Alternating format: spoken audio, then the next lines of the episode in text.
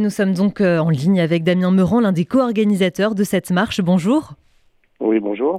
Merci d'être avec nous. Alors, on l'a dit, vous êtes parti euh, de Marseille le 10 novembre, vous êtes arrivé à Paris euh, mardi soir, vous avez donc parcouru 800 km sur un mois en plein hiver. Quelles sont vos, revendications concrètes? Concrètement, eh c'est de, de mettre la résidence alternée comme principe de base, sans l'imposer, bien sûr, donc dans, la, dans, la, dans la configuration où les deux parents sont aptes à s'occuper de l'enfant eh bien, euh, que le juge étudie ça en premier, ça c'est la première chose. Euh, le renforcement de la loi contrôler les NRE afin que l'enfant voit ses deux parents. Et puis, euh, eh bien, de nouvelles lois contre l'éloignement géographique. Donc, toujours dans le but que l'enfant, puisque c'est lui le, plus important, bien sûr, voit ses deux parents. Voilà. Alors, vous avez rencontré mercredi le secrétaire du cabinet d'Adrien Taquet, qui est le secrétaire d'État chargé de l'enfance et des familles. Qu'est-ce que vous vous êtes dit? Eh bien, la réunion, la réunion a duré deux heures. La première chose, euh, à notre grande surprise, c'est qu'il voudrait un interlocuteur sur le long terme, bien sûr. Donc, c'est pas un simple rendez-vous. Euh, la première chose, c'est qu'il s'est engagé à nous communiquer en mars euh, des chiffres euh, actuels, puisqu'on se base souvent sur des, des chiffres de 2012, 2013.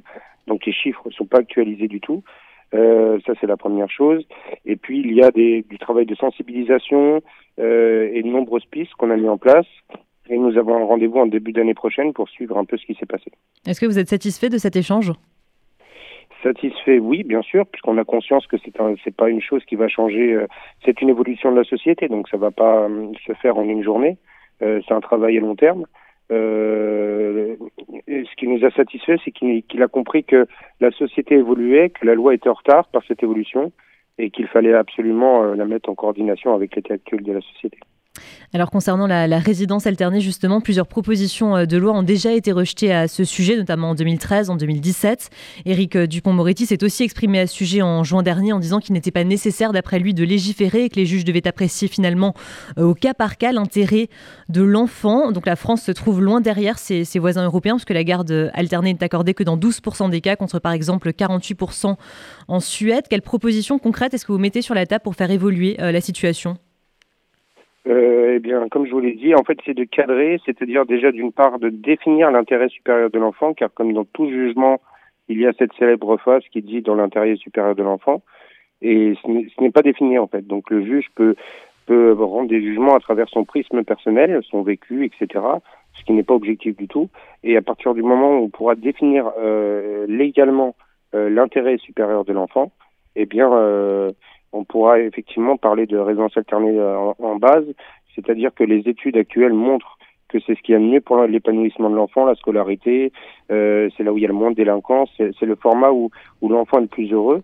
Donc euh, voilà, donc définir ce terme exact juridique est déjà une première piste intéressante. Et alors là, vous avez rendez-vous ce matin à 9h30, place de la Bastille, pour rejoindre ensuite l'Assemblée nationale. Est-ce que vous allez être reçu par les parlementaires ce matin? Oui, euh, à 14 heures, euh, il y a, il y a plusieurs parlementaires qui, reçoivent le, le collectif. Euh, certains que l'on a déjà croisés sur notre chemin, euh, sur notre périple. Certains qui sont pour, certains qui sont contre. Et puis, ben, un échange va pouvoir se faire, et notamment pouvoir parler de la PPL 4557, donc la dernière PPL qui, promouvoit cette résidence alternée en termes de base. Et puis, on va échanger longuement. Merci beaucoup, Damien Meurant, d'avoir répondu à ces questions. Je le rappelle, vous êtes donc co-organisateur de la Marche des Pères pour l'égalité parentale. Très bonne journée à vous. Merci, au revoir.